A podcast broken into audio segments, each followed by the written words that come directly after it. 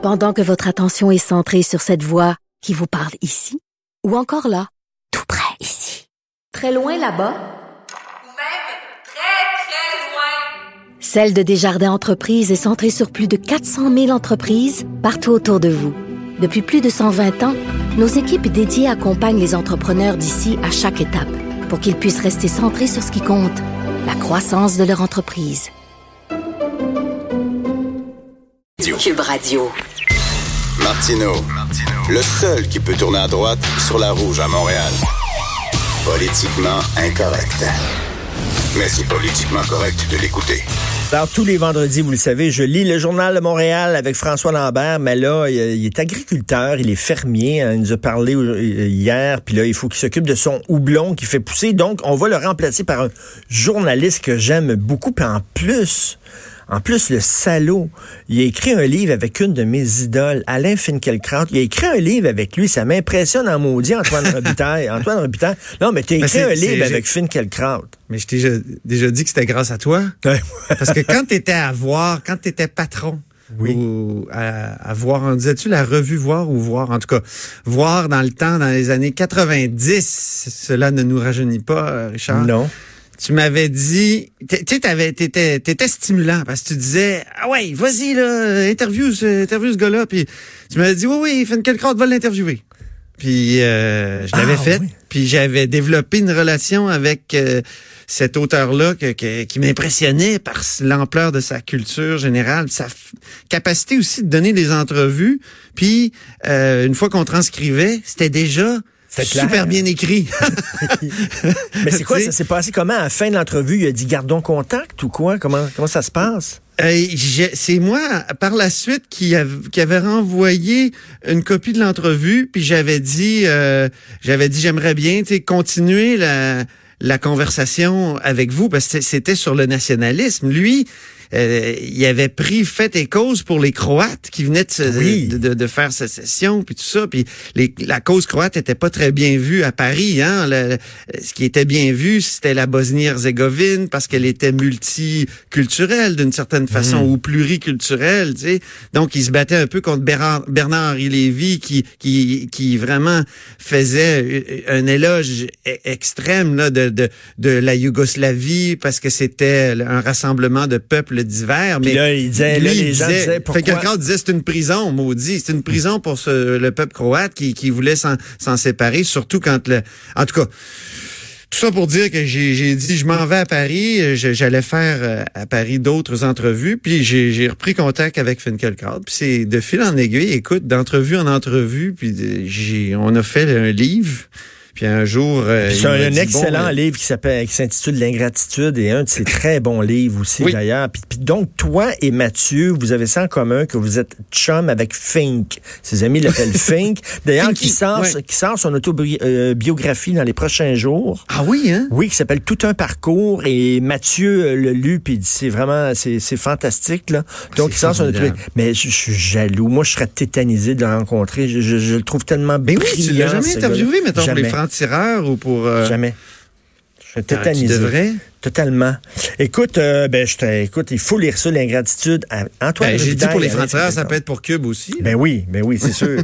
hey, euh, t'as été écrit sur euh, sur tout le cafouillage à l'UPAC et te, te, te rappeler là, que l'UPAC a été créé en 2011 pour rétablir la confiance de la population. C'est difficile de pas rire quand, quand on relit ça aujourd'hui. Incroyable, hein? Je relisais les articles de, du, de février 2011, puis ça m'a frappé. C'était écrit partout dans tous les articles, notamment un grand article de Kathleen Lévesque dans Le Devoir, là, pour rétablir, c'était les premiers mots de l'article, pour rétablir la confiance de la population. Parce que la fondation de l'UPAC, je veux dire, le verre était dans la pomme. Hein, c'était vraiment problématique dès le départ. C'est ça que j'ai essayé d'aller voir. Puis j'ai revu la première conférence de presse de, de Lafrenière un peu plus tard. C'était en mars qui est nommé parce qu'on l'a annoncé en, février 2011 au gouvernement Charest, mais on n'avait pas annoncé encore qui allait être le fameux commissaire. Puis là, en, en mars, je suis retourné dans dans cette euh, conférence-là, qui est euh, conférence de presse, qui est, qui est, disponible sur le site de l'Assemblée nationale. C'était dans la petite salle qu'on appelle communément le Hot Room, là, le Bernard Lalonde. Okay. Puis moi, je pose la question, Richard. Euh, vous, Monsieur Lafrenière, vous êtes nommé par le gouvernement. Est-ce que c'est pas problématique? Ne devriez-vous pas être nommé par l'Assemblée nationale? Puis là, il dit non, non, non, non, je suis indépendant. Je suis indépendant quand même. Ben oui, tu es indépendant. Tu été sous-ministre dans le gouvernement libéral. Puis, ben, c'est sûr qu'un sous-ministre relève de et, dans l'administratif, c'est sûr, mais il y a une, quand même une coloration au, plus haut, ben, euh, Antoine, euh, au plus haut étage de, de l'administration publique. Que tu donnes foi à la théorie du complot, tant soit des messages, toi aussi, de lecteurs, puis tout ça, qui disent, regarde, là, tout ça est arrangé par les libéraux, ils ont mis quelqu'un là qui qui fermerait les yeux sur les agissements de Jean Charest, puis l'UPAC, c'était c'était piloté d'en haut, puis tout ça. Qu'est-ce que tu en penses de tout ça? Je, je, sais pas, je sais plus quoi en penser parce ah que je suis ça depuis depuis ce temps-là, mais je, je pense que les apparences allaient contre Monsieur Lafrenière. Est-ce qu'il a voulu jouer contre les apparences en faisant des coups d'éclat, comme euh, arrêter Nathalie Normando un jour de budget? Je hmm. je sais plus. Est-ce que, est-ce que, comme il l'a toujours dit, c'est une coïncidence On avait les mandats puis il fallait procéder rapidement. On venait d'avoir les mandats puis euh, bon je ne sais pas. Je sais qu'il est parti un jour d'élection aussi, Monsieur Lafrenière. Ben oui. Donc, il, y a quelque chose de... Il y a un embrouillamini, là, politico-judiciaire, politico-policier, euh, qui fait que...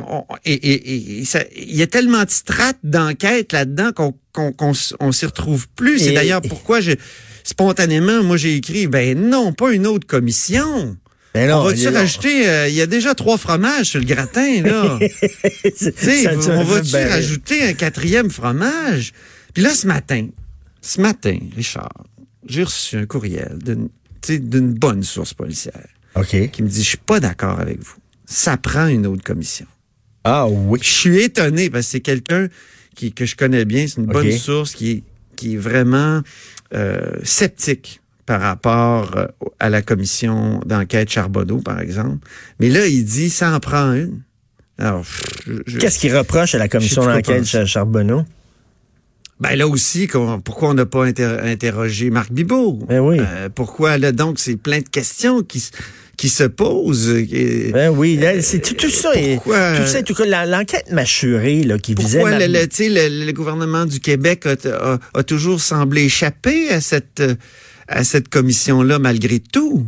Euh, ben, Charret a pas témoigné. Charret a témoigné à, la commission d'Astarache. C'était la première fois depuis Honoré Mercier qu'on avait un premier ministre qui témoignait devant une commission d'enquête. Alors, c'était un bon précédent. C'était un bon précédent. Alors, mais la commission Charbonneau, non. La commission Charbonneau, c'est plus le municipal, non? Oui, mais il y a quand même eu Nathalie Normando ben qui est allée, euh, qui, a, témoigné. Il y a, quand même eu euh, Guy Chevrette. Il y, y, en a eu là euh, des, des, des, anciens ministres. Puis Antoine, Antoine, qu'est-ce qui arrive avec l'enquête mâchurée qui visait justement Charret puis Marc Bibot? Ça continue, quoi? Qu'est-ce qui arrive avec ça? Ben, à la cause de l'enquête sur les, les sources, euh, sur les fuites, pardon, euh, c'est, moi je pense que c'est complètement bloqué. C'est une impression. C'est une impression. Mais c'est pas une enquête qui est officiellement fermée. C'est pas une enquête qui est close, là, comme on dit. Euh, non.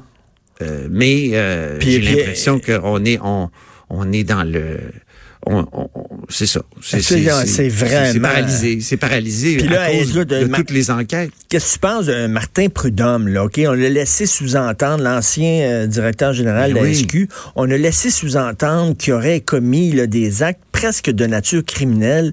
Écoute, on lui a mis comme un X dans le front. On a entaché sa réputation. Puis là, plus rien. Il n'y a rien, tu sais, comme, comme disait Jacques Chagnon, qu'on accuse ou qu'on s'excuse, là vis-à-vis Martin Prudhomme. Lui, il est là, il est chez eux, puis il a rien faire, puis tout le monde se demande euh, si tu un croche, si tu un sale, qu'est-ce qu'il a fait, on le sait pas. Ben oui, c'est incroyable. Imagine si un jour il y a l'enquête euh, aboutit, puis on dit ben Martin Prudhomme finalement il n'y avait rien à se reprocher. Qu'est-ce qu'il va faire? Il va revenir à la tête de l'InsQ, mais c'est difficile de croire ça. Possible. C'est donc euh, c'est- Puis là, le, nouveau directeur général qui a remplacé Martin Prudhomme, qui lui aussi... s'en va à la retraite. Lui, il s'en a va à jamais aimé ça. Il paraît, bon, euh, il y a toujours... euh, mais il y a 52 ans. Je veux dire, il y a, il il un an plus que moi. Là, tu sais. je sais qu'ils ont des bons régimes euh, de retraite. Puis je sais qu'il il a toujours dit que c'était... euh, qu'on lui avait tordu le bras pour remplacer Martin Prudhomme. Mais... Mais le voilà qui s'en va lui aussi. J'ai- l'impression qu'il y a tellement de, de policiers qui enquêtent sur les policiers actuellement, d'anciens policiers. De, T'en souviens-tu aussi, l'ancien chef de police de la ville de Montréal, qui avait été reconduit, qui était très jeune, le gars, il tripait sa police, je me souviens plus son nom, c'était, je crois, le, ça a déjà oui, été mais le conjoint, l'ancien, euh, ça a été le, conjoint de Nathalie Normando. Exactement. OK, lui était chef de la police de la ville de Montréal, le gars, il mangeait, là, il aimait ça, il mangeait de la police, il tripait là-dessus, il aimait ça. Ben oui. Puis là, soudainement, il laisse, il laisse euh, son, sa job pour aller supposément faire du vélo, je sais pas trop quoi. La Il a- moto. de la moto, il a sacré sa job-là du jour au lendemain. Après ça, il y a Jacques Dupuis qui Ça, c'était démissionnait. étrange. Jacques Hein? Dupuis qui démissionnait. Jacques Dupuis qui était un proche de ce chef de police-là. Puis là, lui aussi démissionne alors que Jacques Dupuis adorait la politique. Pourquoi il a sacré son camp? Tu sais, tout ça, là, Ah c'est oui, tellement tout croche, là. Ça sent mauvais, en tout cas. C'est comme si, à un moment donné dans l'histoire du Québec, il y avait comme un, je veux dire, il y avait comme un ronron entre le, poli- le politique puis le policier. Hein? On dirait que ça allait bien, tout ça, mais il y a quelque chose qui a déraillé à un moment donné. Est-ce que le ronron dont je parle, c'était simplement que le policier fonctionnait de son côté, puis le politique de l'autre, euh, puis qu'à un moment donné, le politique a, dé- a décidé de serrer les ouïes aux policiers? Ça, c'est possible. L'autre, l'autre théorie. Yvan, Yvan Delorme, excuse-moi, Hugo. Yvan euh, Delorme, donner- effectivement. Yvan Delorme, OK. Ouais. L'autre, l'autre possibilité, c'est, c'est, c'est l'inverse, c'est qu'il y avait déjà une espèce de, de, de, de, de, proximité entre le, le politique puis le policier. Puis, à un moment donné, on, on- il y a eu des dénonciations, il y a eu des enquêtes, puis là, tout a tourné en, en, en eau de boudin. Ça, je pense qu'il y a deux scénarios possibles, puis je pense, je Mais- penche mais- vers le deuxième, parce que à chaque fois qu'il y avait un nouveau gouvernement à Québec, il y avait un nouveau patron de la SQ, systématiquement. Puis dans plusieurs cas, il y a eu des enquêtes euh, sur la direction qui venait d'être, euh, dont on de- venait de, de- de leur lui montrer la porte. Mais c'est- euh, digne d'une république de bananes. C'est même plus drôle. au début, je faisais des farces avec ça, mais là, tu regardes ça, on, on mérite pas ça au Québec. Là, on est, c'est un, régime qui, est- qui est digne d'une république de bananes. Vraiment. Mais je pense que c'est toujours tentant euh, pour tout pouvoir euh, politique, puis pour tout... C'est deux gros pouvoirs, policiers et politique. Puis il n'y a pas de séparation des pouvoirs clairs. Hein? Euh, et c'est c'est certain que c'est ça, ça c'est vrai. c'est- Excuse-moi, je suis peut-être un peu théorique, mais c'est c'est certain qu'il n'y a pas de, de séparation. Euh, pourquoi? Parce que euh, la police c'est le bras armé de l'État.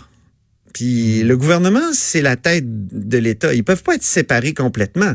Si tu sépares complètement la police du politique, ben la police peut devenir un État dans l'État. C'est c'est dangereux ça aussi là. On veut pas ça. Non, on, veut veut que pas. nos élus contrôlent nos policiers. Mais- on veut pas- on veut pas nos on veut pas qu'ils- contrôlent les enquêtes. Ben c'est ça? non. C'est- la relation entre police et politique est, est- est- complexe dans toutes les démocraties. En tout cas, écoute, j'ai bien hâte de voir le, le fond de, de l'histoire. Écoute, une autre affaire, des locaux pour la maternelle à 4 ans. La Ouais. CAQ avait dit que ça va coûter 120 000 le local.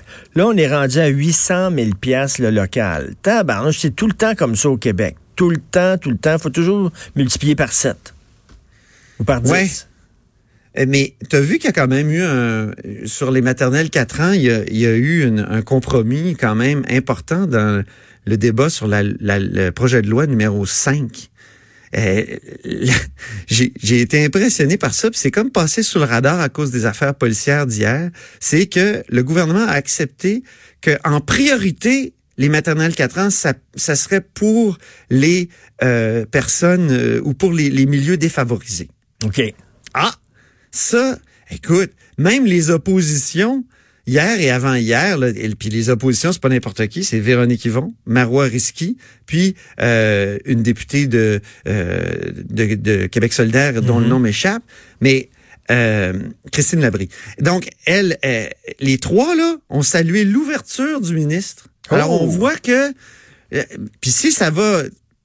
Si, si on fait des maternelles 4 ans, d'abord et avant tout pour les, les, les milieux défavorisés, ben peut-être qu'on va pas avoir à déployer euh, comme un nouveau niveau scolaire, là, comme euh, Legault le disait au départ. Donc, il y a eu un changement important là-dedans. Pour ce qui est de la construction, évidemment, dans le milieu, dans le domaine public, c'est toujours un peu plus cher parce que des fois, probablement que Il y en a qui en profitent. Il y en a qui en Il y en a profitent. en il y a peut-être beaucoup de normes aussi à respecter. Puis de, mais il y en a qui en profitent, ça c'est certain. C'est des la- processus longs parce qu'il y, a- il y a des appels d'offres, tout ça. Je, je pense pas que ça soit uniquement, ça serait simplifié en disant que, que c'est uniquement qu'il y en a qui en profitent. Il, il y a, il y a quelque chose comme une complexité des des, pro- des projets qui qui changent. Je pense en, en informatique, tu sais, j'ai avec le bureau d'enquête dans les dernières années, j'ai beaucoup eu à à, à, à mêler de de- de- puis de journalistique là sur sur ça. Puis Je, je comprends qu'il y a aussi l'État des fois qui à un moment donné change le projet. Puis là, la, en les route, compagnies alors, informatiques alors disent est en route. C'est ça, exactement. C'est ça que je veux dire. Et, et, et, et, et là, la compagnie informatique dit, ben là, si, si vous me Ben demandez, vous me demandiez de construire, mettons, un, un, un gymnase, puis vous êtes rendu à me construire un aréna, là, euh, c'est pas Ben la même oui. affaire. là. Donc, euh, oui, il y avait un, il y avait un projet, il y avait un forfait, mais euh, il, faut faire évoluer. Puis il peut y avoir des extras dans ces cas-là. Je pense qu'il y a des extras qu'on peut comprendre. Il faut être vigilant parce que c'est vrai, tu as raison. Il y a du monde qui peuvent en profiter. Écoute, je vais te parler de, de- de politique rapidement. Là. Euh, Pauline Marois qui dit que la CAQ fait une bonne job. Gilles Duceppe qui donne un A au gouvernement de la CAQ. Écoute, ça va bien pour la CAQ. Là. Tu sais, La loi 21, ils l'ont faite. Ils l'ont promis, ils l'ont faite. Maternelle à 4 ans, ça va se faire. La loi 101 maintenant, ils veulent s'attaquer à la langue. Tu regardes ça, tu te dis, tabarnouche, quand même, ça travaille. Là? Ils font une job. Là. Puis euh, le PQ, il leur reste plus grand-chose. là. Ils se sont fait piquer la défense du français. Qu'est-ce qu'il leur reste au PQ? Moi, j'ai j'ai eu Pauline Marois hier en entrevue. OK. euh, puis j'ai j'ai demandé, euh, est-ce que euh, le gouvernement Legault est en train de, de, de- de retirer tout l'oxygène au Parti québécois? Ben oui. Sa réponse, ça a été de dire, ah ben...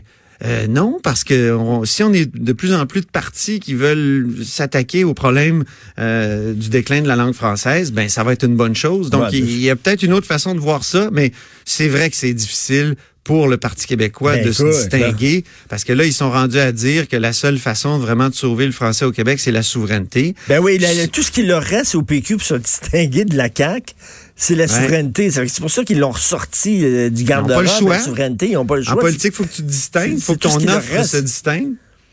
Hey, il y a Jonathan Trudeau qui vient de rentrer en studio. Oh! Je sais pas si tu le connais, hein? Je- Euh, le connais-tu? Joins-toi à nous, Jonathan. Non, mais c'est parce que peut-être Antoine ne sait pas qu'à chaque fin d'émission, je suis dans ton émission. Je Ben oui, voulais je pas sais, venir, je ok, sais. je voulais pas venir gâcher Ben votre oui, je sais. Ben non, mais je, je voulais euh, Dans vos- ta présence? Dans vos nouveaux C'est locaux, tout beau. Écoute, Oui, on est assez Ça bien sent encore la peinture. Ah, c'est hein? formidable. Ça- non, mais ça sent encore le bois pour de vrai. Oui. Quand on rentre là, euh, le matin, là, il y, a- il y a une petite odeur de bois sympathique. C'est fini le Ça, cocheron. ça le sent cocheron. encore le, le mimosa qu'on a pris quand on est entré ici, quand on a pris possession, hein, Jonathan? Ouais. Merci, Antoine. Merci beaucoup, Antoine. Ça me fait plaisir. On va euh, continuer à, à te lire, bien sûr. Puis écoute, Jonathan, qu'est-ce qu'il va y avoir dans ton show, toi? Ben, euh, je, je, te- je commence avec une anecdote. Ah oui, donc. Euh, je vais en parler un peu plus tantôt en ouverture de show, mais imagine-toi donc que j'étais supposé d'ouvrir mon émission avec nul autre que Maxime Bernier en studio avec moi. Hé! Ouais, qu'il Hey. serait revenu sur, euh, sur évidemment la controverse de la semaine, euh, etc. Greta, ses propos. Et là, euh, il s'est désisté, prétextant euh, une urgence en Beauce. Et euh, notre recherchiste Mathieu a échangé avec sa, sa pilleur, sa, sa relationniste, qui a finalement euh, copié-collé le dernier paragraphe de mon texte euh, dans le journal d'avant hier où, où je disais que je ne souhaitais pas que Maxime Ben Bernier oui. soit euh, au débat. Euh, donc, euh, Maxime Bernier est un, est un chicken. Est un chicken, a décidé de pas venir Mais- mais pourquoi- euh, pourquoi- au micro pourquoi- ici parce que j'ai dit qu'il n'y avait pas de jugement. Pourquoi il t'avait dit oui? Il avait pas lu ton texte, donc il t'a dit oui, puis là, quelqu'un a dit, ben non, ben là, lis le texte de Jonathan, puis il a lu ça, puis il dit, oh, tabarnak, je veux pas m'avoir un débat, ben je veux plus rien savoir. Voilà, c'est à eux autres de faire leur travail ou ça. Ben oui. Puis tu sais, encore là, si quelqu'un dit, euh, moi je trouve que c'est ridicule, il aurait pas dû faire ça, etc. Puis euh, pour cette raison, je juge qu'il devrait pas être présent au débat des chefs. Si t'es pas d'accord, prends le micro, Ben va oui. l'affronter. Puis tu sais, moi à la base, je me suis, il vient en studio parce que des fois, tu sais, les gens ont tendance à croire qu'en studio, les, les animateurs vont être un petit peu moins acerbes. Mm. c'est correct. Tu sais, venir face à face, ça va faire un bon débat. Mais finalement, il a, il a fait dans ses culottes. A fait dans ses culottes. Puis, euh, je- mais je veux euh, que tu sois à l'écoute, euh, Antoine. Euh, Ben oui, je suis encore là. Pour toi, Richard. Je veux que vous soyez à l'écoute pour la chronique d'Emmanuel Latraverse à 10h30. On va faire quelque chose d'assez spécial euh, ben, qu'on fait pas normalement. C'est qu'il y a une émission qui vient d'être publiée sur Netflix. Ça s'appelle Patriot Act, cette émission-là. C'est un peu comme John Oliver, pour ceux qui connaissent le style John Oliver. oui, là. oui. C'est de l'humour, euh, c'est- fait sur l'actualité, les euh, mais sur la politique, mais avec un côté euh, très humoristique, cynique un peu. Et dans cette émission-là, Patriot Act, euh, animé par Hassan Minaj, ils ont fait une émission sur le Canada. Ça s'appelle The Two Sides of Canada. Et dans le cadre de l'émission, il y a eu une entrevue avec Justin Trudeau. Ah oui, c'est malaisant. C'est malaisant. Tu l'as-tu vu? Oui, c'est malaisant. Et, et donc, on va décortiquer euh, cette entrevue-là, Emmanuel et bon. moi. J'ai sorti des extraits, mais surtout en expliquant comment ça démontre qu'il y a de ces questions-là qui vont assurément euh, rebondir dans la Ben, campagne électorale. dire donc pourquoi il a accepté cette entrevue-là? Écoute, il faut que je te laisse, Jonathan, parce que c'est le show de Jonathan Trudeau après. Ah, ouais, On est mais en train d'embarquer dessus. Tu peux y enlever un peu de teinte assez plate. Maxime Merci. Bernier, c'est-tu un chicken subventionné? C'est-tu c'est-tu la gestion de l'offre des poulets? Salut, Rich! Salut, bon week-end tout le monde. Euh, passez un excellent week-end politiquement incorrect.